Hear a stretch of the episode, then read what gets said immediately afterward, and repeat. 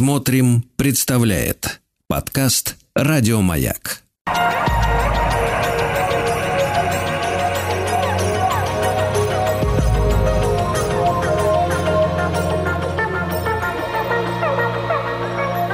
Сотворение умира. Дорогие мои, здравствуйте. С вами Артем Новиченков. И я вам обещал, я обещал мастера Маргариту, и слово я свое сдержу, но духовный путь привел меня сегодня к Чехову. А, меня на прошлой неделе не было. Я э, читал лекции по Данте. Не знаю, как так сложилось, но вернувшись э, в Россию, я э, понял, что почему-то мне очень хочется с вами прочитать и обсудить одну из жемчужин чеховской малой прозы. Это маленький, очень маленький рассказ «Студент».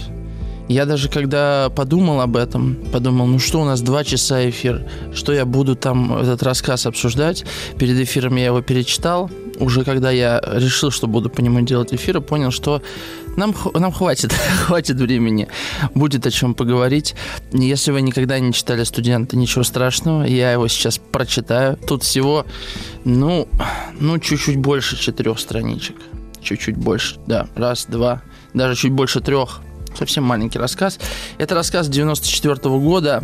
Э, он очень не похож на привычного для большинства Чехова прозаика. Э, обычно Чехова мы, во всяком случае, в школе знаем по его сатирическим вещам, по ранним вещам.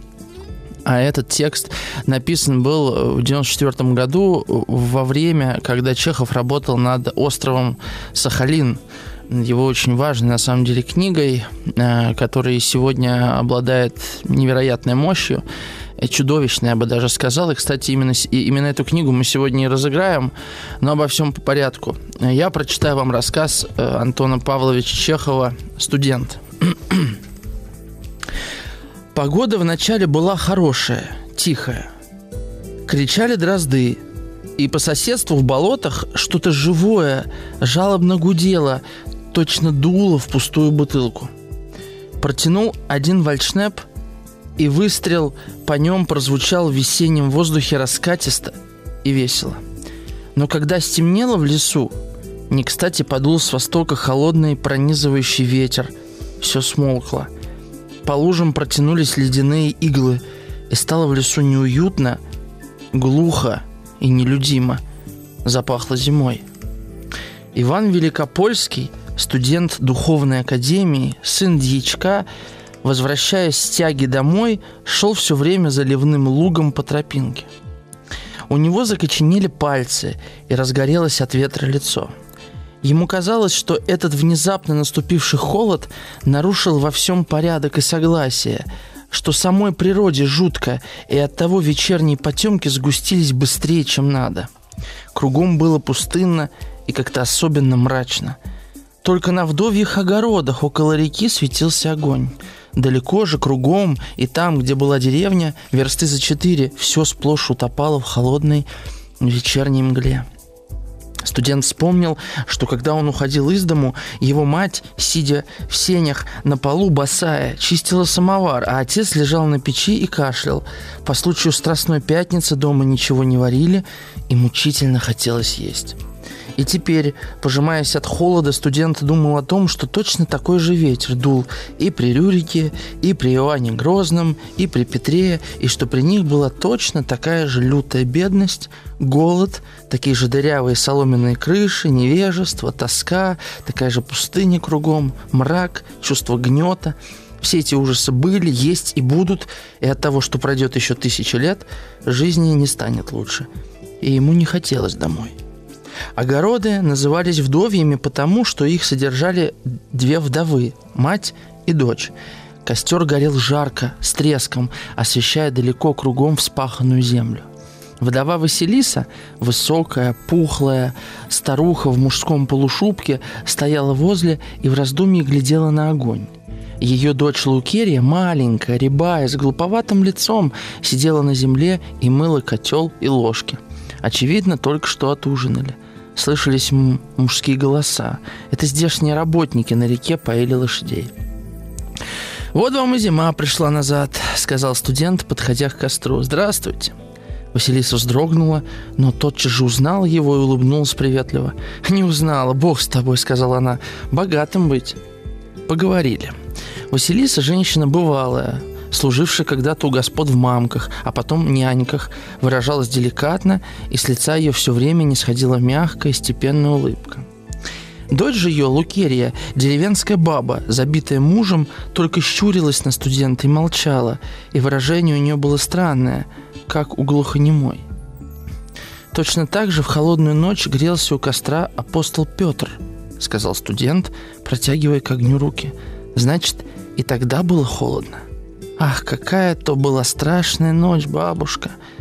До чрезвычайности унылая, длинная ночь — он посмотрел кругом на потемки, судорожно встряхнул головой и спросил, «Небось, была на двенадцати Евангелиях?» «Была», — ответила Василиса.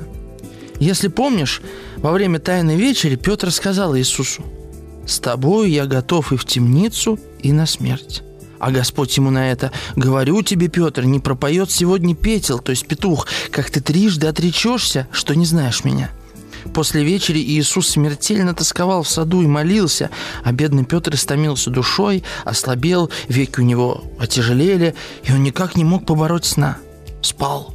Потом ты слышала, Иуда в ту же ночь поцеловал Иисуса и предал его мучителям.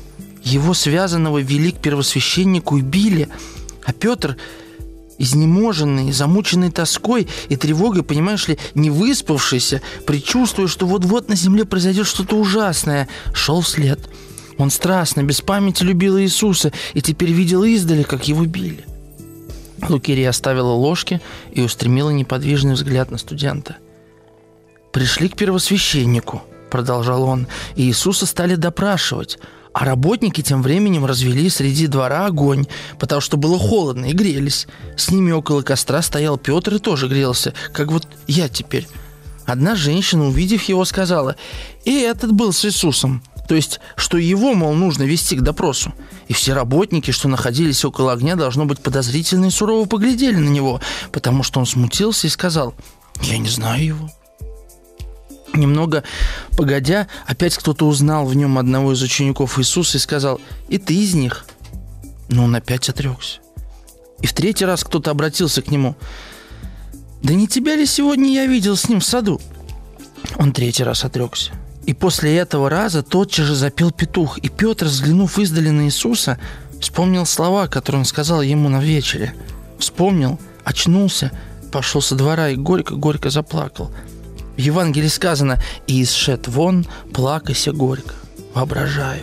Тихий-тихий, темный-темный сад, и в тишине едва слышатся глухие рыдания. Студент вздохнул и задумался. Продолжая улыбаться, Василиса вдруг всхлипнула. Слезы крупные, изобильные, потекли у нее по щекам, и она заслонила рукавом лицо от огня, как бы стыдясь своих слез – а Лукерия, глядя неподвижно на студента, покраснела, и выражение у нее стало тяжелым, напряженным, как у человека, который сдерживает сильную боль. Работники возвращались с реки, и один из них верхом на лошади был уже близко, и свет от костра дрожал на нем. Студент пожелал вдовам спокойной ночи и пошел дальше. И опять наступили потемки и стали зябнуть руки – Дул жестокий ветер, в самом деле возвращалась зима, и не было похоже, что послезавтра Пасха.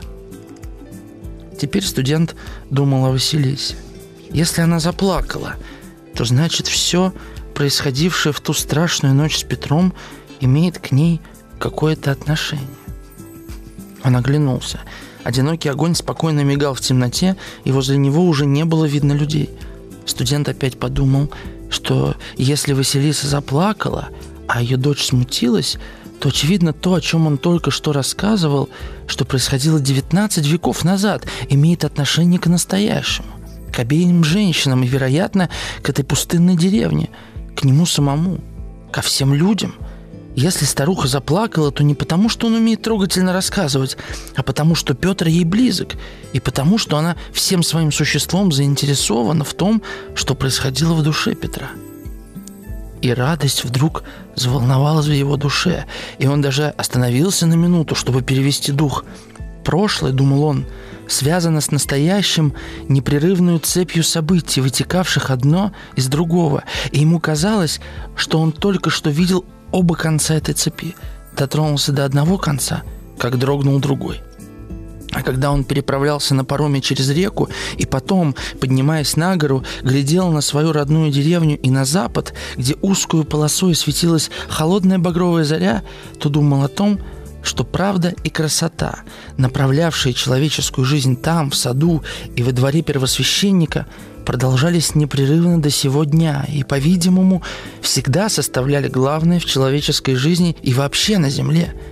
И чувство молодости, здоровья, силы, ему было только 22 года, и невыразимо сладкое ожидание счастья, неведомого, таинственного счастья, овладевали им мало-помалу, и жизнь казалась ему восхитительной, чудесной и полной высокого смысла. Вот такой загадочный рассказ Чехова. Что я вам скажу, мои дорогие? Пишите письма. Значит, э, мы сегодня будем обсуждать этот текст, задаваться вопросами и, возможно, э, попробуем, попробуем ощутить то же, что ощутила Василиса, и, возможно, сам этот студент Иван Великопольский. Удивительно, но ему дано имя, и это очень важно. Пишите ваши мысли, что для вас этот рассказ. Наверняка кто-то из вас его услышал, кто-то услышал впервые. Чехов называл этот рассказ своим любимым по воспоминаниям его родственников и знакомых. И в этом рассказе действительно, наверное, все идеально. 967 103 5533 телефон для ваших сообщений. И сегодня мы разыгрываем книгу, как всегда, по средам от издательства СТ. Это, собственно, книга, как я уже заявлял, «Остров Сахалин» Антона Чехова. Очень важная книга. Мне кажется, во все времена в России нужная. И всего-то 120 лет исполнилось. Вот, ну, побольше уже. А с чего бы нам с вами начать? Ну, давайте начнем с названия. Называется «Рассказ студент». А кто такой студент? Кто такой студент? Студент тот, кто учится. Ну, понятно. А где учится наш герой, Иван? Это же наш сегодня с вами как бы кумир. А Иван учится, мы прочитаем, студент духовной академии. Чему учится в духовной академии? Ну, мы не будем с вами обсуждать, чему именно там учат людей, но какая главная идея, да, духовной академии? Ты должен прийти к Богу. Ты должен открыть свое сердце Богу, и э, ты должен жить по-божески, да, ты должен, э, ты можешь, наверное, да, э, идти по стопам апостолов, по большому счету. Получается это у Ивана или нет? Обратите внимание, в каком настроении он приходит на встречу с вдовами и в каком уходит. В общем, есть о чем подумать. Я пока не хочу, да, давать вам ответы. Но зовут-то его как? Иван – Иван. Конечно, это имя Иоанн. Э, Иоанн один из э, четырех евангелистов. Кстати, э, большой вопрос еще Евангелие от Иоанна, кто написал, но мы не будем в эти подробности вдаваться. Чехов сам на самом деле из семьи а, из семьи церковной.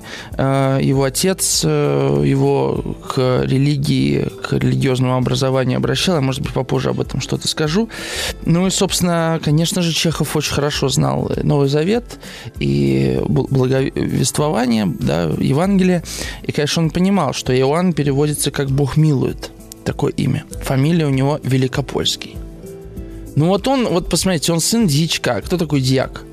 Дьячок, это помощник священника в деревне. То есть это вообще самый низкий да, сан. И у человека такая фамилия. Неспроста такая фамилия, да. И идет он какими дорогами, какими тропами к этой встрече.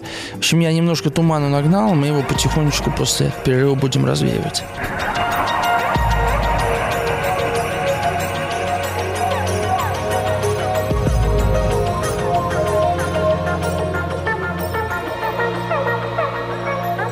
Сотворение кумира. Напомню, мы сегодня читаем рассказ «Студент» э, Антона Павловича Чехова. Я бы хотел вам прочитать одну э, известную довольно цитату. Э, воспоминания Бунина. Вообще у Бунина есть замечательная автобиографическая книга о Чехове, между прочим. Читаю. Читали, Антон Павлович? Скажешь ему, увидев где-нибудь статью о нем. А он только покосится поверх пенсне и, вытянув лицо, ответит своим грудным басом. «Покорно вас благодарю. Напишет такому-нибудь тысячу строк, а внизу прибавит. А то вот еще есть писатель Чехов, нытик. А какой я нытик? Какой я хмурый человек? Какая я холодная кровь, как называют меня критики? Какой я пессимист? Ведь из моих вещей самый любимый мой рассказ «Студент». И слово-то противное – пессимист. И это очень интересный момент. Да, мы с вами прочитали рассказ «Студент». Если прослушали, вы можете его сейчас прочитать, он малюсенький. А, удивительный рассказ о каком-то темном пространстве, да, я просто про свои ощущения могу сказать. Какое-то темное пространство, в котором находится человек. Да? Вокруг э, еще и темнота внешняя, и тут какие-то две вдовы на каких-то огородах жгут какой-то костер конец дня, уже ночь какая-то глубокая, вот студент какой-то, который вообще-то вообще-то в очень тяжелом настроении находится, потому что он размышляет о бренности бытия. Он говорит, он что говорит, и теперь и при Рюрике, и при Иоанне Грозном, и при Петре, и что при них была точно такая же лютая бедность, голод, такие же дырявые соломенные крыши, невежество, тоска, трали-вали. В общем, он в таком состоянии. И вот этот, и по ходу э, того, как он просто рассказывает историю, пересказывает на самом деле, ведь это рассказ в рассказе, в таком малюсеньком тексте, рассказ в рассказе, просто пересказ сцены из Евангелия. После этого вдруг происходит какое-то преображение. И заканчивается все тем, что э, жизнь казалась ему восхитительной, чудесной, полной высокого смысла. Мне кажется, это главная загадка текста, что происходит и вот почему я, почему я э, и, начал-то да, сегодня о связи Данте с этим рассказом Чехова. Потому что, на мой взгляд, ни божественную комедию, ни студента Чехова невозможно понять умозрительно, интеллектуально. Вот пришел комментарий от Анны из Санкт-Петербурга. Я его прочитаю. Для классиков того времени вообще характерно тщательное изучение Евангелия. И эти познания невидимо присутствуют в произведениях и у Пушкина, и у Достоевского, и у Чехова. Они вместе с героями исследуют мир, видят проявление высшей силы, а чаще даже не силы, а незаметного видения, а предопред... видения, да, предопределенности и много чего еще, что увидит только тот, кто хочет видеть. Можно поспорить с Анной? Ну, зачем спорить? Я согласен с Анной. Объясняет ли что-то комментарий Анны? Мне она ничего ваш комментарий не объясняет, да? Понимаете, я к чему? К тому, что, конечно, вот я был, значит, во Флоренции на прошлой неделе в галерее Уфицы, и там висит, например, Боттичелли. И там все толпятся у этого Боттичелли. А, и и все, э, все с гидами, с аудиогидами. Аудиогид там рассказывает, это картина, трали-вали, обратите внимание на то, на то. И вот этот интеллектуальный фон, который сопровождает любое большое произведение искусства, безусловно, потому что его изучали сколько лет, сколько столетий. Оно, конечно, нам помогает, может быть, что-то разглядеть в картине, можно понять ее. Но одновременно с тем и блокирует наше собственное восприятие этой картины. Мы уже не видим это как картину, мы видим это как работу Боттичелли, того самого великого Боттичелли. Все его восторгаются, она действительно красивая, да? А теперь я увижу, почему она красивая. С этим можно спорить, не нужно. Просто это не приближает наш, нас к собственной истине. А мне кажется, что рассказ Чехова, он возможен только лишь тогда, когда мы сами становимся этими Иванами Великопольскими, когда мы ловим себя на тех же мыслях, на которых Чехов нам этого Ивана и предоставляет когда мы думаем, вот ничего не меняется, или думаем, вот какая вокруг голь нищета, или думаем, какая у меня тяжелая жизнь. Понимаете, ведь, ведь каким-то образом, мы с вами сегодня поговорим, каким образом. Каким-то образом Иван Великопольский благодаря истории, которую он рассказывает двум вдовам, это тоже странная история. Он же ведь вообще из, из ничего зашел. Да, конечно, там Страстная Пятница, скоро Пасха. Понятное дело, что он знает канон, он знает календарь православный, он понимает э, контекст, да, исторический, религиозный. Но, тем не менее, двум вдовам на огородах рассказывать историю про то, как Петр предал Христа. Насколько Иван вообще пришел с этой историей, э, и, и что он именно хотел сказать этим двум вдовам? Это вам вопрос такой. Что он им хотел сказать? Хотел ли он вообще что-то им сказать? Может, он хотел произвести на них впечатление или завести разговор, просто так подошел погреться. Ну, понятное дело, что они знакомы. Вот это большая загадка. И вдруг, после того, как он рассказывает историю, которую он всегда знал, которую он изучал в семинарии там или где, да, которую он от отца еще слышал в детстве, безусловно.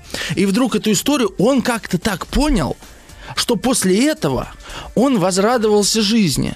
Еще раз скажу, и жизнь показ... казалась ему восхитительной, чудесной и полной высокого смысла. Что там происходит в этом рассказе? То есть мы можем, конечно, рассуждать о, о, о, об, о, о том, как Евангелие повлияло, да? Анна, я, и это не камень в вашу сторону, да, я понимаю, что разные есть подходы. Но мне кажется, что наше понимание очень мешает нашему пониманию, да, вот интеллектуальное понимание мешает нашему чувственному, на, мешает нашему проживанию сюжета, вот что я хочу сказать. А ведь это то, к чему и стремится любое искусство, к тому, чтобы ты прожил этот сюжет, чтобы ты вместе с этим Иваном вошел на эти огороды и вместе с этим Иваном имел надежду хотя бы выбраться оттуда к ощущению величия жизни – я не знаю, у кого-то появилось это величие после того, как я прочел. Если не появилось, значит, мы не стали Иванами. Вот это, вот это меня и очень э, в этом рассказе, как сказать, увлекает, возбуждает. Э, точно так же нельзя понять Данте, если мы просто будем его читать и изучать, и исследовать, что значит эта строка, а вот политический контекст такой, а вот, кстати, какой э, образ необыкновенный, а вот какие ужасы там Данте рисует. Понимаете, о чем говорю? Пока мы не станем Данте, не обнаружим себя в лесу и не поймем, что мы живем в аду, не обнаружим в себе ад, а в нашем, у нас у каждого есть маленький адик, хоть сколько-нибудь что-нибудь да присутствует, пока мы не, не, не окажемся Данте, эта книга просто бессмысленна для нас. И я думаю, Боттичелли тоже. А да Винчи тем более. Хотя, что там, тем более, как это сравнивать? понятно, да, о чем я говорю. Думаю, что понятно.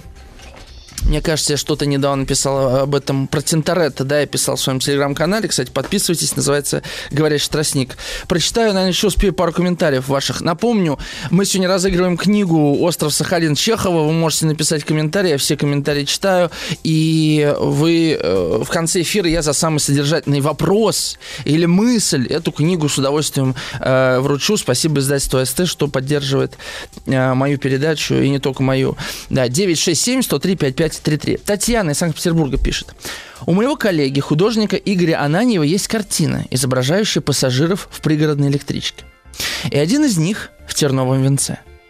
Никем не узнанный Христос среди нас в дороге. Откровение, прозрение, чувство сопричастности чему-то большему часто приходит именно в дороге, в пути. В рассказе Чехова это именно так – Рассказ идеален в том смысле, что в нем все конкретно до обыденности и в то же время символично до очищенного от лишних деталей образа, до знака. В нем рассказе нет ничего богословского, в то же время он религиозен в другом, расширенном и более глубоком смысле этого слова. Рассказ завершен и открыт одновременно. Один из моих любимых.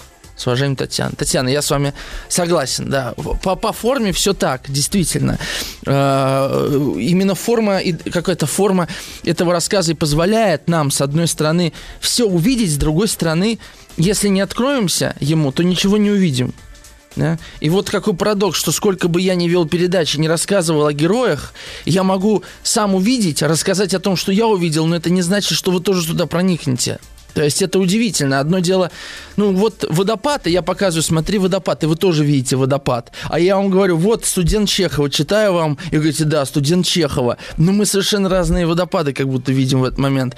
И в этом тоже сила искусства, потому что то, что я могу увидеть или не могу увидеть, да, то вы можете или не можете увидеть.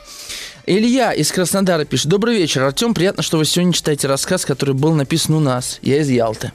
А вдвойне приятно, что рассказ основывается на библейском сюжете, так как я христианин. Мне кажется, в данном рассказе очень важна мысль. Что такое христианство на самом деле?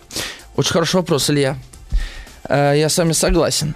Э, и мне кажется, Татьяна даже да, косвенно отвечает на этот вопрос, что да, Чехов вроде как не богословский текст пишет, но раскрывает вот этот какое-то глубинное понимание христианства. Так? Э, я продолжу комментарий Ильи читать. «Пока человек самостоятельно по своей воле не придет к Богу, ничего хорошего не будет. Василиса показал Ивану его настоящее призвание, так сказать, что дало ему радость в жизни». Это очень интересная мысль, Илья, спасибо вам большое. То есть Илья говорит о том, что а, я так понимаю, да, и мне кажется так, да, что Иван рассказывал эту историю как историю, да, э, не объясняющую ему его бытия. Но когда он увидел Василису, ведь она его поразила, он, он целый абзац о ней рассуждает. Для такого маленького текста это довольно большой отрывок. Рассуждая о слезах Василисы, он вдруг сам приходит к собственному пониманию. Да? То есть, вот как пишет Татьяна, оставляет впечатление, будто касается всех нас сопричастность. Он он понял, что история Василисы имеет к нему такое же отношение, как история Петра имеет отношение к Василисе. А что за отношение? А отношение только одно – это истина о тебе самом. Даже то, что человек понял через что-то другое, смотря на него, ты можешь понять что-то свое. Вот что поразительно. Не говоря при этом друг с другом ни слова. О, кстати, у того же Данте есть сцена, где Беатрича смотрит на Бога, а Данте не может еще смотреть на Бога, он смотрит на Беатрича, смотрящую на Бога. И таким образом приобщается к Богу через Беатрич. Понимаешь, что удивительно? Возможно, искусство зачастую, а этот рассказ уж точно является такой Беатриче, да, к э, христианской мысли как таковой. Вернемся после небольшой рекламы, как бы это ни звучало прозаично.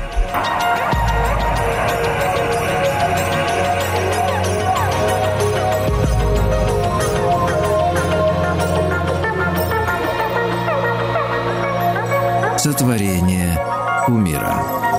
Илья вот еще отвечу, Илья пишет, а почему вы что я с Краснодара, я из Ялты? Илья, видимо, у нас такая стра- старая программа, что она еще вашего региона просто не знает, поэтому там все будет Краснодарский край. Вот, извините, просто у нас отмечается э, регион э, у каждого э, сообщения. Конечно, я знаю, что Ялта это не Краснодарский край. Я даже там был когда-то давным-давно, когда Ялта еще принадлежала другой стране. Вот, Илья из Воронежа пишет. Артем, добрый вечер. Может, это и есть путь к Богу? Ведь к Богу надо прийти. И у каждого этот путь, путь к Богу идет по-разному. Илья, я бы сказал, что не надо, но можно прийти, да, вот это слово «надо», представляете, ты ребенок говоришь, слушай, я говорю, Корней, надо прийти к Богу. А мне Корней тут недавно выдал новую фразу. Добро пожаловать на бутерборд. Ладно, это оф топ просто я всем рассказываю. Вы же знаете, что на, на языке, то и это, то и в эфире. Вот, э, вернемся к студенту. Мы еще даже не начали его читать, как ни странно, э, не начали погружаться в текст. Я начал говорить, что фамилия у него Великопольский, что он сын дьячка, то есть ну, дьяк это на самом деле, по большому счету, слуга Великопольский, сын как, как бы слуги. Ну, такая у него благородная фамилия. Великопольский, то есть Великое поле. Кстати, я вот тут выписал себе цитату одну интересную. Нашел, нашел, чеховская цитата. Э, возможно, это относится к фамилии героя. Вот я вам прочитаю. Между «есть Бог» и «нет Бога» лежит целое громадное поле, которое проходит с большим трудом истинный мудрец. Русский же человек знает какую-либо одну из этих двух крайностей. Середина же между ними не интересует его, и потому обыкновенно он не знает ничего или очень мало. То есть, это вот из этой цитаты Чехова мне показалось, объясняется фамилия этого дичка, да, потому что в начале текста вы вообще вдумайтесь, смотрите, что мы с вами видим. Текст почитаем, ладно, вы не против? 967-103-5533 можете пока писать. Смотрите. Сначала описание погоды. Погода вначале была хорошая, тихая, потом вдруг э, с востока холодный пронизывающий ветер, все смолкает, по, по лужам протянулись ледяные иглы, запахло зимой, а это как бы весна уже. Пасха скоро, да? Такой вот откат – и потом нас, нам представляют герой Иван Великопольский, студент Духовной Академии. Это мы уже с вами обсудили. Сын дичка, возвращаясь с тяги домой, шел все время заливным лугом по тропинке. Откуда он возвращается? Он с охоты возвращается. Вот вы представьте, Страстная Пятница. Один из самых э, аскетичных, таких важных, строгих дней пасхальной недели – сын дьяка, ученик, студент духовной академии, ходит на охоту. Понимаете, да? То есть своего рода предательство Бога. Чувствуете уже сходство с Петром? Понимаете? То есть это, это поразительно. Он идет с охоты. Он идет с охоты в каком настроении? В абсолютном опустошении. То есть именно в этот день, э, тем более людям, которые в духовной академии, да, э, надо молиться, нужно поститься, нужно все, да, посвятить себя целиком, как бы проживанию страданий самого Христа, отказаться от вот своих бытовых дел, развлечений каких-то. И кощунство заключается в том, что он еще в этом состоянии рассказывает двум бабам на огородах – историю из Евангелия. Представляете, говорит, была точно такая же погода. Какое, какое совпадение? То есть вот эта слепота, понимаете, слепота какая? Ведь э, почему это христианский текст? Причем он христианский именно вот в этом значении древнеру, древнерусском христианский, потому что я рассказывал об этом отдельно э, в эфирах по слову полку Игореве. А, кстати, офигительный эфир, очень советую. Если вы хотите к этому тексту приблизиться, я сделал все, что мог. А, значит, и вот а, для древнерусского человека библейский текст, вообще для средневекового человека, библейский текст это был источник истины. Задача найти в Библии историю, которая отразит тебя самого, и найти выход из этой истории. Ребенок, ребенок подрос и ушел из дома, а вот тебе история, пожалуйста, про блудного сына – да? А, друг тебя предал, вот тебе история про Иуду и, и так далее, да? Истории про прощение, история про принятие, или там тебя, э, тебе заплатили не столько, сколько ты ожидал, вот тебе история, притча Христова про работника 12 часа. Сколько Найди эту историю. И понимаете, Великопольский этот товарищ наш, он, находясь в дискурсе религиозном, он постоянно читает эти тексты, он знает эти тексты, он наизусть цитирует, причем цитаты из разных Евангелий в том рассказе, который он, эм, который он передает двум женщинам. Он знает этот текст, но он его не видит. Вот какой парадокс. То же самое, что я говорил про сам текст Чехова. Мы его можем читать, знать, но можем не видеть. Вот в чем. Это то же самое, что с картиной Боттичелли.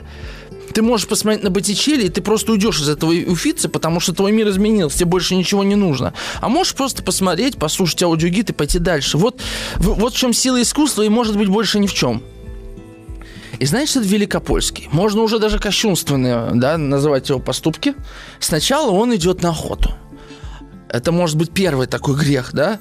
Потом он, а, он Вспомнил, что когда он уходил из дому, его мать, сидя в сенях на полу, босая, чистила самовар, а отец лежал... А, еще забыл вещь, одну деталь, в том, в том же предложении. Иван Великопольский шел все время заливным лугом по тропинке. Что такое заливной луг? Ну, это как бы луг, луг, лужайка, да, где много воды, как бы такое, как бы такая болотистая местность он великопольский идет по болотистой этой местности. Понимаете, какой контраст? Да? Ну, какая-то река разлилась, видимо, что-то там, я не знаю, как это было. Ну вот, и вот он идет по, в темноте уже, да, э, по этому полю, все ему не то. И он уже, ему не просто ему не то, а вся история нашей страны не та. От Рюрика до наших дней один мрак. Все очень плохо. То есть никакого смирения. Я не говорю о э, принятии. Я говорю, я, я говорю не о том, чтобы Бог, Бог там э, решит, Бог простит. Нет. Нет усмирения перед правдой, перед бытием как таковым. Короче говоря, заболтался, мы вернемся после новостей. Не переключайтесь.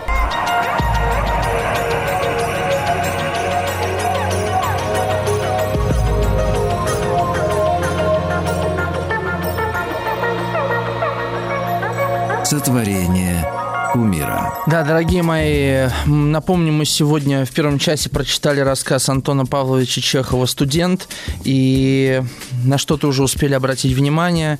И сейчас э, будем, наверное, больше смотреть в текст. Э, надеюсь, еще, еще больше в себя. Э, я прочитаю несколько ваших комментариев.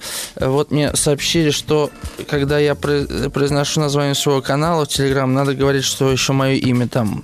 Вот, так что говорящий тростник Артем Максим Новиченков, если что, там что-то интересное пишу. Татьяна из Санкт-Петербурга пишет. Иван говорил о Петре, наверное, не случайно. Петр в своем предательстве был слаб как человек, и Иван в своем унынии слаб как человек. Василиса пожалела Петра, не осудила, и через жалость к Петру как будто бы пожалела самого Ивана. И эта жалость, которая через Василису условно исходит от Христа – и выйдя, Иисус увидел множество людей, сжалился над ними и исцелил больных их. Татьяна, я пока ваше сообщение со звездочкой оставлю вот в топе, буду на него еще обращать внимание. Спасибо за эту мысль. Виктор из Санкт-Петербурга пишет, думаю, что Иван рассказывал больше для себя, чем для вдов. Мысли вслух. Анализ осмысления прочитанного и внезапной реакции слушателей. Что-то в нем точно перевернулось в тот момент. Я тоже к этому склоняюсь. Наталья из Орла пишет. Здравствуйте, а мне вспомнилась легенда о женах-мироносицах, ангеле, явившемся и, прине... и принесшей благую весть о воскресенье. Студент также несет свет одним словом. Слово осеняет и озаряет души, и слово есть Бог. Вот тоже интересно, да, Наталья, что если и вы, и Виктор правы, то, казалось бы, такой... Ну, понимаете, вот э, как этот диалог-то сложился? Вот он пришел и говорит, вот вам и зима пришла назад, здравствуйте. Ему отвечает Василиса, не узнала, Бог с тобой. Фраза тоже играет смыслом. Богатым быть. Потом он сразу говорит, точно так же в холодную ночь грелся у костра апостол Петр. Значит, тогда было холодно. Ах, какая то была страшная ночь, бабушка, до чрезвычайности унылая длинная ночь.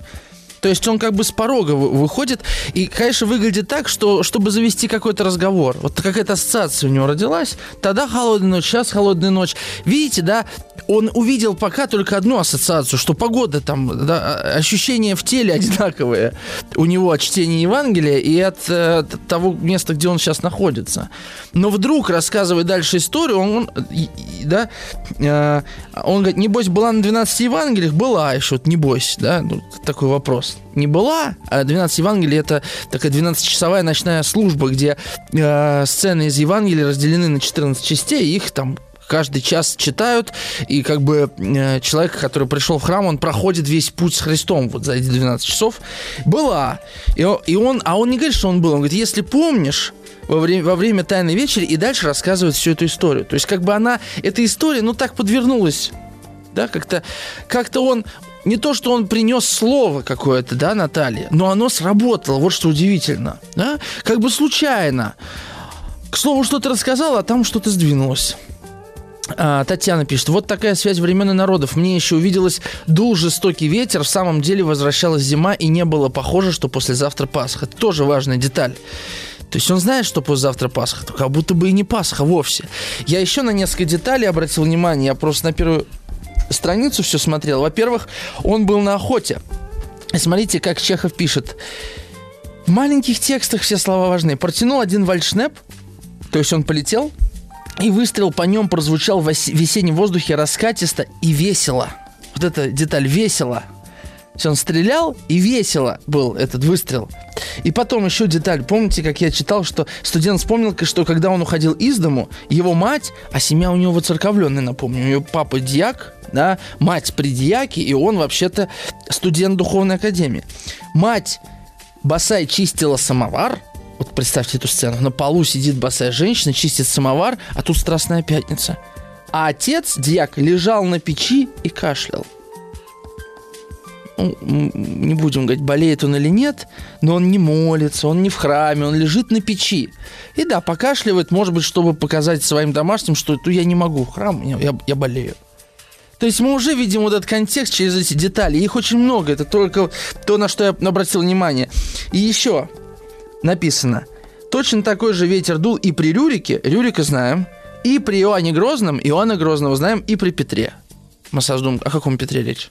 Петре Первом. Почему написано Иоанн Грозный, но Петр не написан Петр Первый или Петр Великий? А, а может быть, потому что потом о Петре опять идет речь. И тут э, такая игра как бы слов возникает, что при Петре том самом Петре, а не при Петре Первом. Как будто бы, да? Такая.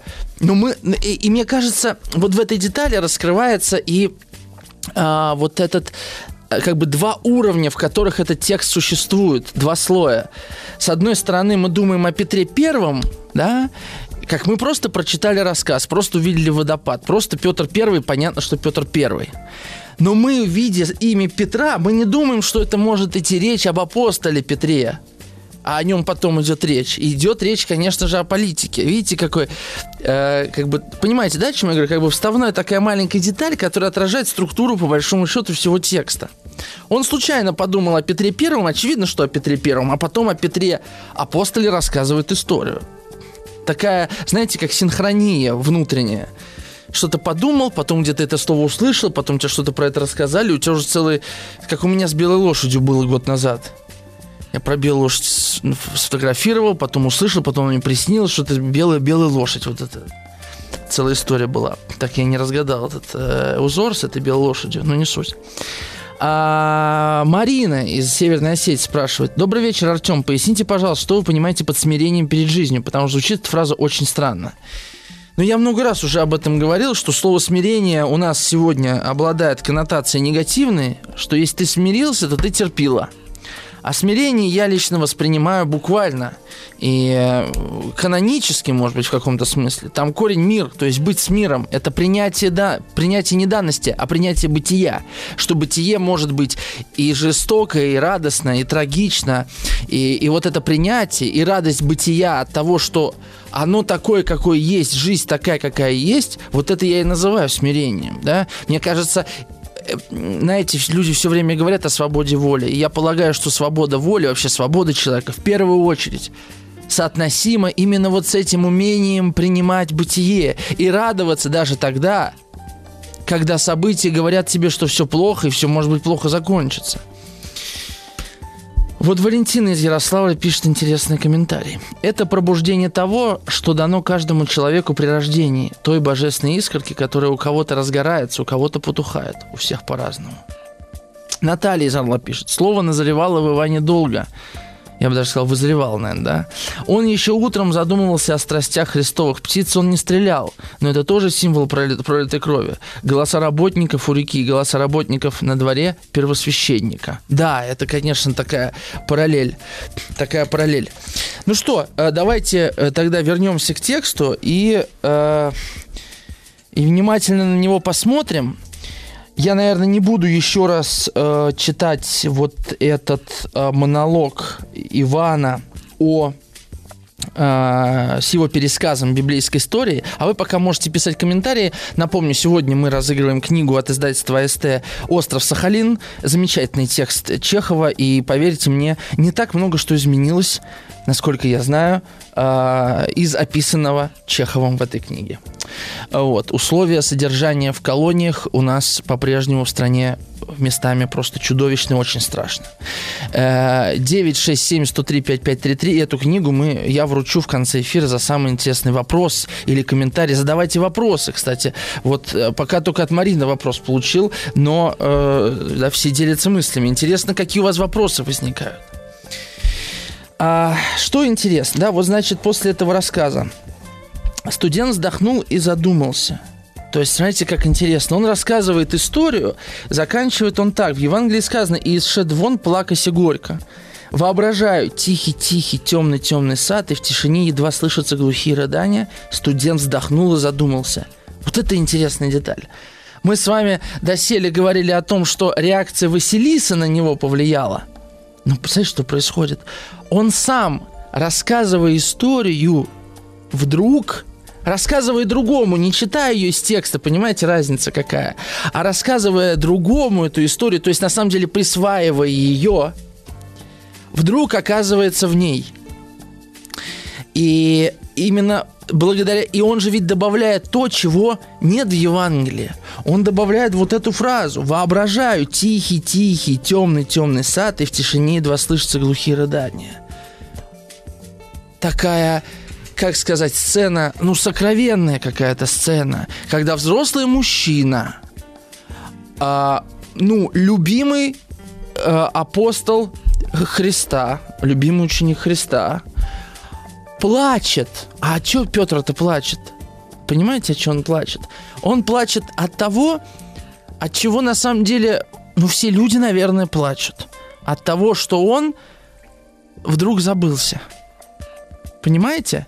Вот я вроде бы живу праведно или правильно, или с добрым сердцем, с добрыми намерениями, и вдруг забылся. Причем забылся, понимаете, в самом главном. Ведь Христос ему в Гефсиманском саду сказал, не спи. А он уснул. Христос сказал ему, ты меня предашь. Он сказал, не предам. А он предал. И не один раз предал, а три раза предал. Понимаете, какая это история?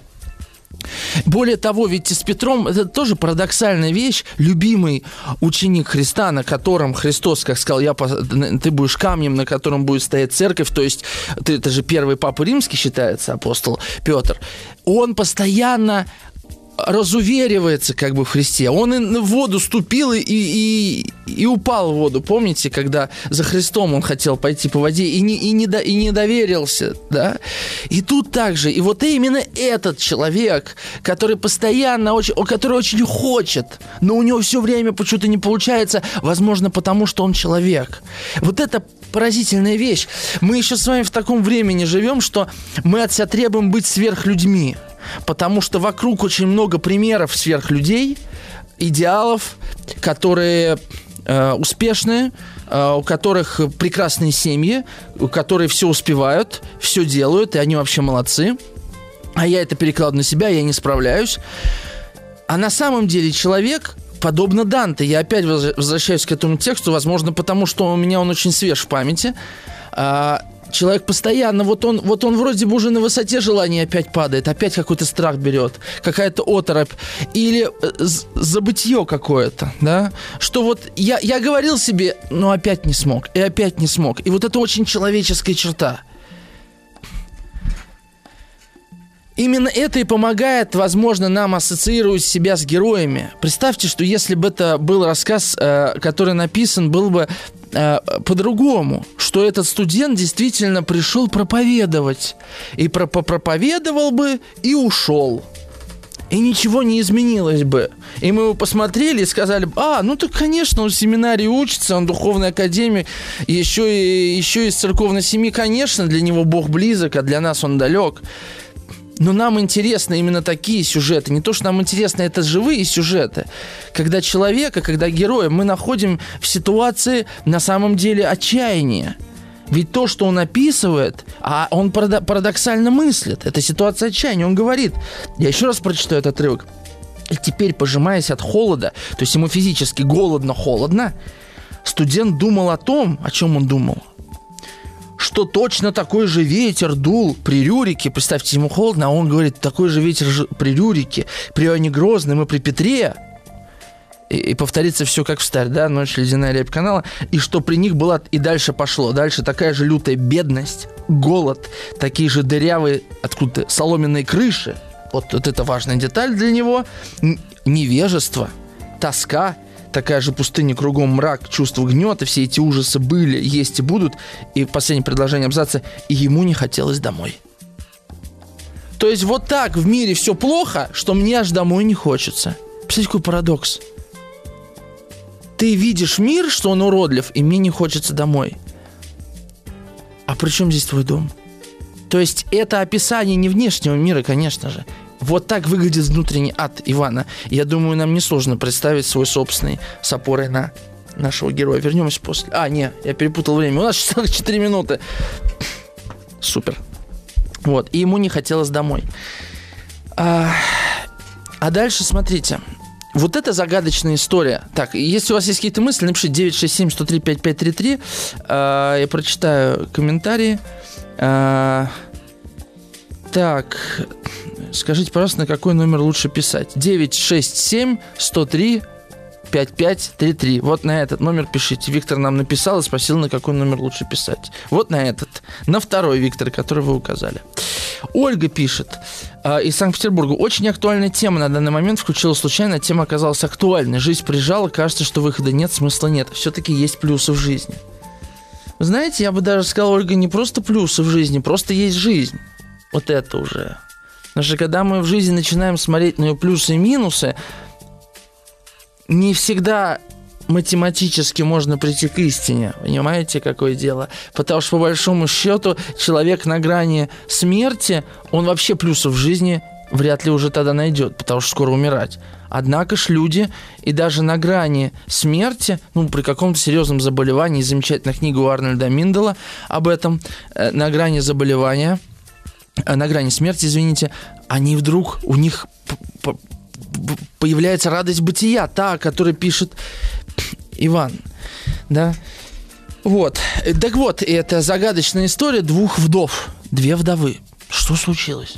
Что случилось между ними? Меня этот вопрос, кстати, всегда интересовал. Даже в какой-то момент у меня родилась моя история. Не моя история, а вот я, я нафантазировал. Значит, эти Василиса и Лукерия. Вообще, имена у них тоже интересные, потому что Василиса – это же имя от, э, ну, Базилевс, да, Базилевс – это э, правитель, то есть у нее имя буквально переводится «царица». Да? А Лукерия, я посмотрел, э, от гликерии, сладкая. Не знаю, что это может значить, неважно.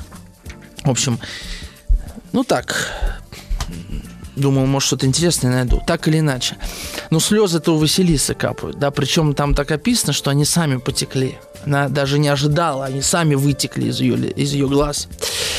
Вот, и вот эта история. Тут есть детали, которые нам Чехов дает. Но он нам рассказывает, что Василиса высокая, пухлая старуха в мужском полушубке, понимаете, она вдова, то есть это ее мужа полушубок, стояла возле и в раздумье глядела на огонь.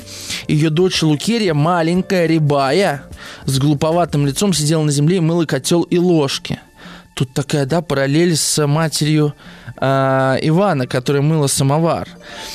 Э, очевидно, только что отужинали.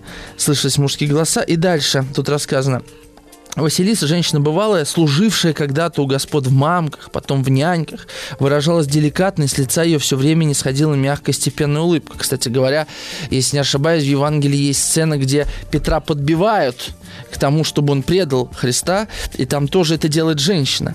Дочь же ее Лукерия, деревенская баба, забитая мужем. Вот эта деталь. Чехов же не случайно нам это рассказывает. Что там произошло? Забитый мужем только щурилась на студента и молчала, и выражение у нее было странное, как у глухонемой. Видимо, сильно, может, ее побивал этот муж. Где этот муж? Они две вдовы. Он ее бил, а теперь он мертв. Предлагаю вам пофантазировать, что это за история у них случилась, что услышав историю о предательстве Петром Христа, младшая да, дочь смутилась, а мать ее расплакалась. Вот такой вопрос. 967-103-5533 пишите.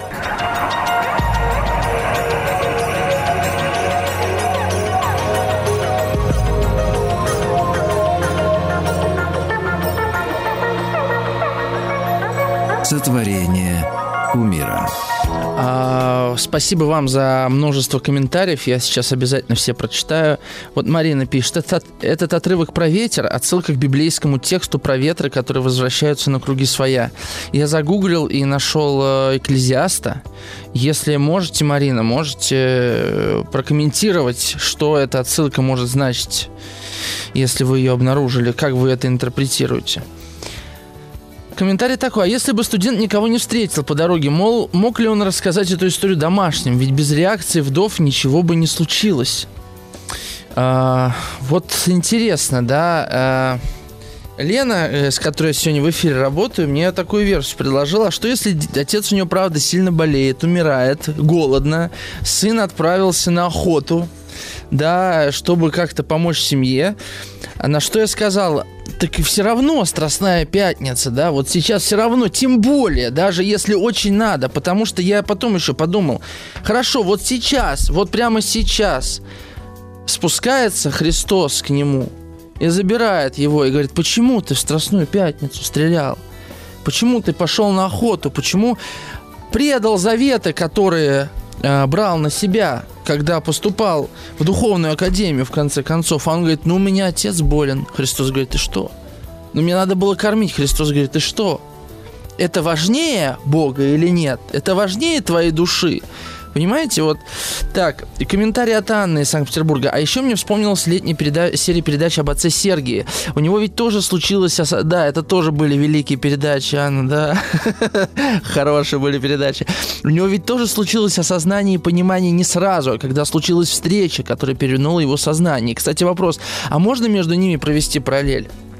Я думаю, что между любыми историями, в которых центром является откровение человеческое. Что такое откровение, да?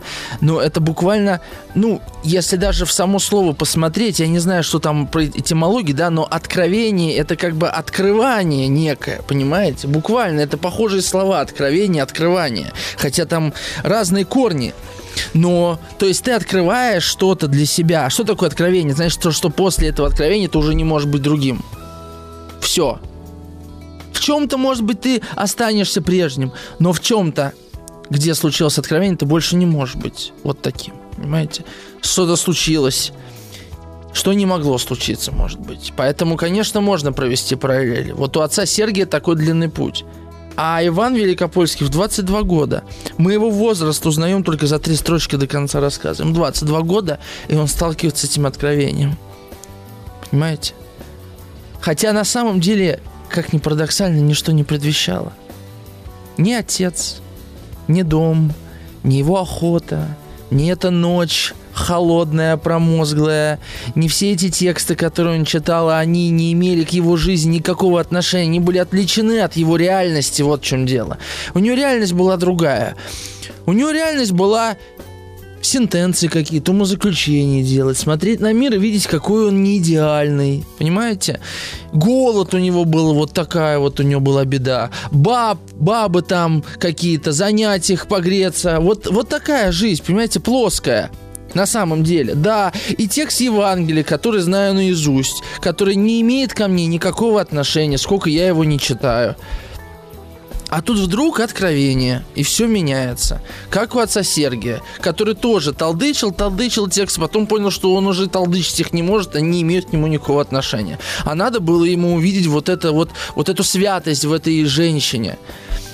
Я уже не помню, какую зовут, честно говоря. Да это и не важно. Наталья из Орла пишет, Иван, как и Петр, борется с отчаянием и страхом. Это главная битва за душу человеческую. А Бог притягивает луч света, подает знаки, и сильный духом, даже оступившись, вновь находит путь. Судьба Ивана, как и судьба Петра, найти дорогу и повести за собой других. Спасибо, Наталья. Ольга пишет. Артем, спасибо. Удивительно, как вам удалось с такой глубокой темой попасть в современный эфир. Сам удивляюсь, Ольга, как вот вообще попал с передачи, с передачи с такой. Наверное, многим сейчас не просто жить, и хотелось бы видеть смысл самой жизни. Даже если минусов гораздо больше, чем плюсов. Может быть, действительно какой-то более высокий смысл, чем просто выживание стремление к комфорту и счастью. Ольгу, я вам вот что скажу.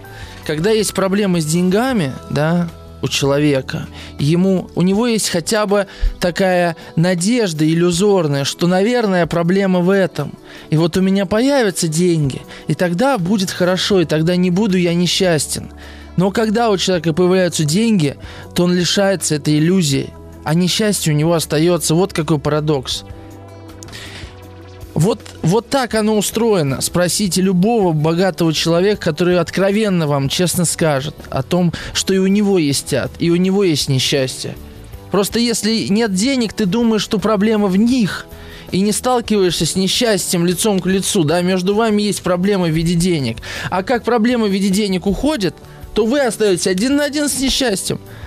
Вот такая, такая история. Это не значит, что э, что все несчастны, да, это значит, что деньги не лекарство в этом смысле, да, и, и тут я говорю деньги, но то слово, которое вы использовали, Ольга, комфорт, то же самое, и счастье,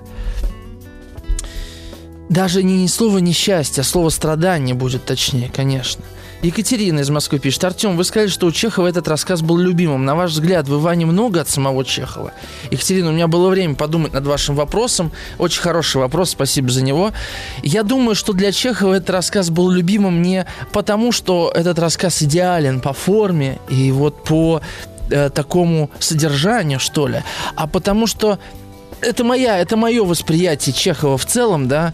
Если мы с вами возьмем Чехова раннего, да, вот эти рассказы, даже ранние повести, например, «Дуэль», если мы с вами возьмем, ну, она не совсем ранняя, не помню какого года, может, 80-х, то мы увидим, что Чехов описывал мир как э, мир разрозненный, разбитый на осколки. Его интересовали социальные, политические, человеческие пороки, слабости. Понимаете, вот это все. Какая-то разъятость мира, которую он вот этот осколочек описывал, вот это сценки из жизни. Да, это все было точно, правдиво, болезненно местами, а местами очень смешно.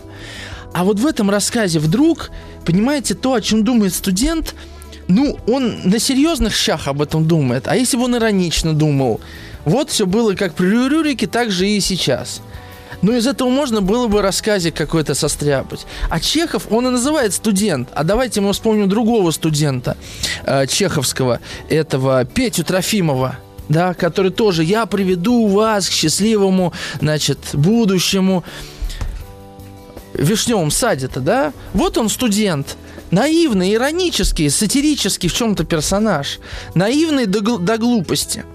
И вот можно было бы иронический, сатирический рассказ написать, а Чехов вдруг вот этого персонажа, героя, героя, который там сетует на то, что у нас вот как при Рюрике, вообще это смешно, понимаете? Ну вот если это остранить, вот это, это как у Зощенко. Я в среду помыл полы, а в пятницу революции. Какое-то такое мышление. Тут как при Рюрике, я домой поэтому не хочу идти. Там мама самовар это трет, ей может помогать придется. Отец еще этот больной или притворяется. Мне нужны эти старики, мне 22, я жить хочу. Да, можно же из этого состряпать сатирически. И вот Чехов в этом рассказе, в моем восприятии, проходит путь. Он отказывается как будто бы вот от этого типа героя, приводит его к истине, приводит его, понимаете, к чему? Все напрямую написано, он приводит его к красоте и к добру. Вдруг, вдруг вот в этих женщинах Иван Великопольский увидел красоту, в этом узоре бытия увидел красоту, что история Петра, она жива. Вот в этой женщине, которая тут на огородах ночью что-то делает у костра, что это все связано, вот она красота бытия, это то, о чем писал Гейзенберг, великий физик, да, что когда ученые доходят до границ познания собственного, он вдруг видит красоту бытия, ровно ту же самую, я уверен, о которой пишет здесь Чехов, хотя это, казалось бы, совершенно два отвлеченных друг от друга понятия, тем не менее. Я думаю, что Чехов сам себя проводит этим путем Ивана. Вот в чем дело проводит э, себя от взгляда на мир как разрозненный мир смешных, глупых людей, сценок, фактов там, и взаимоотношений до целостности и красоты, всесвязности и величия и, и полного чуда мира. Вот я как думаю, поэтому это был его любимый рассказ. Ответил на ваш вопрос. Таня пишет. Да, я задал вопрос, что там между двумя женами, э, между двумя женщинами происходит, да. Ну, жены это тоже евангельские такие, да, жены Марфа и Марии, которые там пришли к Христу. Можно много параллелей проводить. Татьяна пишет. Муж бил Лукерию. Василиса заступила за дочь. И, будучи женщина высокой, пухлой, бывалой, нечаянно его убила. Вот такое может привидеться нам, пропитанным контентом сериалом, сериалов и бытовыми криминальными новостями новостями. А, Илья из, из Ялты пишет. Интересно, что Василису Чехов называет женщиной деликатной с улыбкой, а дочь бабой, хоть она и моложе, естественно. Да, это интересная деталь. Поэтому, конечно, тут напрашивается параллель с Марией и Марфой. Да, Марфа как символ, э, как образ такой земной, а Мария как образ неземной. Я просто в эти аллюзии, наверное, не буду вдаваться, потому как сам не могу, наверное, их четко проинтерпретировать, но они существуют, во всяком случае просятся. Мне только сейчас в голову они пришли. Виктор, а может быть все проще, чем хотелось бы? Тихий вечер, внимание, искренний интерес, спокойная речь. Как долго они этого не знали? Вот хороший комментарий, Виктор, да? Да, и вот Лена э, тоже так сказала. А что, если эти две бабы там на этих огородах, и тут ночью молодой парень приходит и рассказывает им историю какую-то? Сейчас будет реклама, вернемся.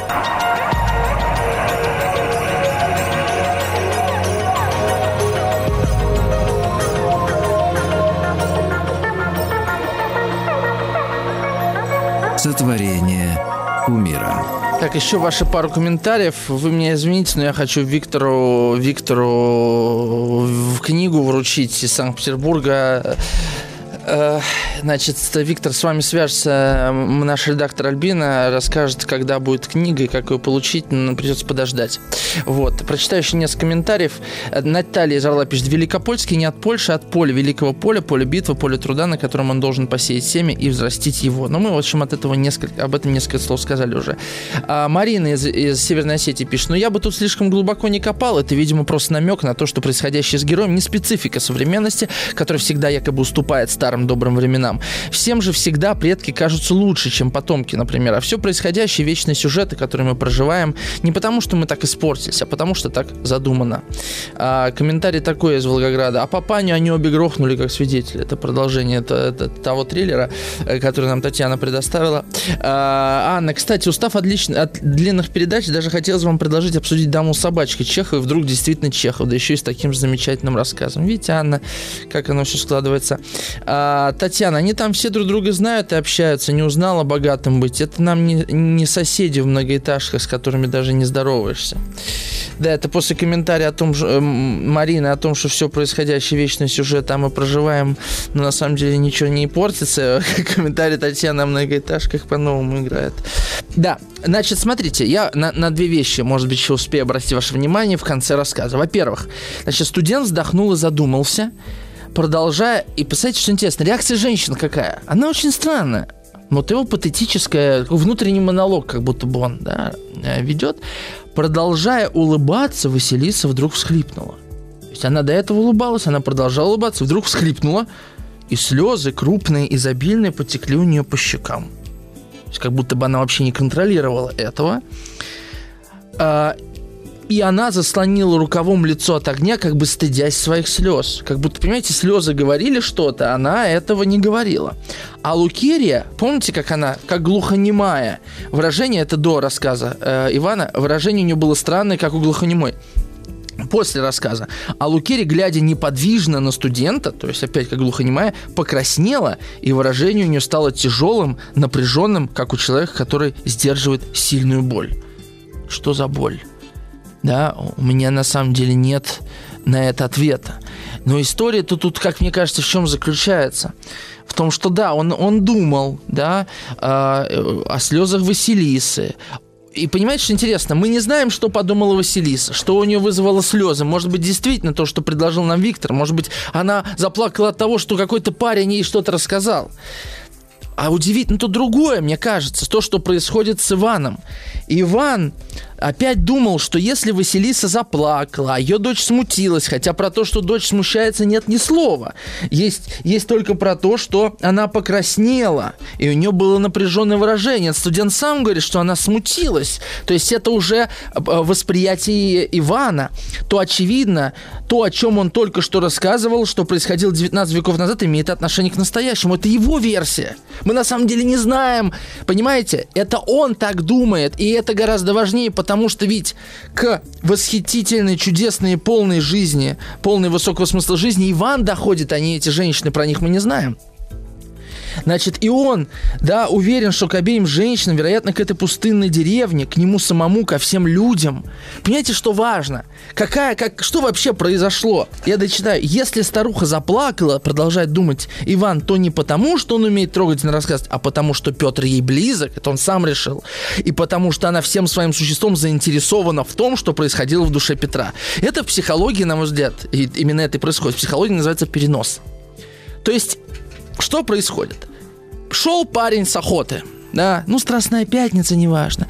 Две бабы на огородах. Подошел, чтобы завести разговор. Он им начал рассказывать то, что вот у него первая ассоциация. Вечер он в Евангелии, он знает Евангелие хорошо, там похожая погода была, и тут похожая погода. И он как-то между делом начал рассказывать историю, и рассказывал, рассказывал, и так в эту историю погрузился, что аж вздохнул и задумался – а потом еще какая-то странная реакция женщин. Он, она вообще непонятная. Одна заплакала, другая что-то застыдилась, что-то смутилась. И, и, он, и он ушел да, и они даже никак не распрощались, и у него дальше в голове одно на другое наехало, да, сцепилось, сцепка произошла. Во-первых, его вот этого, его состояние задумчивости о слезах Петра и об их состоянии. И он начал думать, а что у них за состояние, а, естественно, вот это его собственное восприятие этой истории, родившееся в момент рассказа, наложилось на их состояние, и он через собственное восприятие начал их состояние объяснять. И мы можем, мне кажется, спокойно прочитать не то, что думают эти Василиса и Лукерия, а то, что сам думает. Потому что что происходило 19 веков назад, имеет прямое отношение к настоящему, к Ивану Великопольскому и, вероятно, к этой пустынной деревне, в которой, может быть, он живет, да, и к нему самому, тут написано прямую, ко всем людям. Если да, старуха заплакала, то не потому, что он имеет рассказывать, а потому, что Петр близок Ивану, и потому, что Иван всем своим существом заинтересован в том, что, происходит, что происходило в душе Петра. Вот как мне кажется, это может быть прочитано, во всяком случае, прочитано сейчас мною. И поэтому следующий абзац становится логичным, и радость вдруг заволновалась в его душе. Чего ему радоваться, что женщины расплакались от его рассказа? И он даже остановился на минуту, чтобы перевести дух. Понимаете? Перевести дух. Буквально перевести с одной стороны на другую. Его дух изменился, да, ему нужно его перевести буквально через реку, через дорогу, из одного состояния в другое.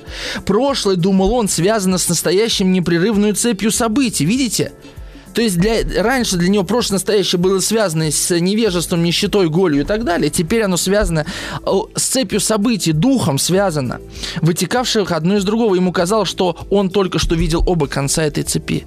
Он увидел свою связь, потому что он рассказывал историю Петра, как эту историю рассказывали евангелисты. Он фактически стал этим самым апостолом. Вот что поразительно. И каждый раз, когда мы друг другу рассказываем историю из Библии, мы становимся авторами этой Библии, авторами жизни собственной. На этом все. Спасибо большое. С вами был Артем Новиченков. До новых встреч. Сотворение умира. Еще больше подкастов «Маяка» насмотрим.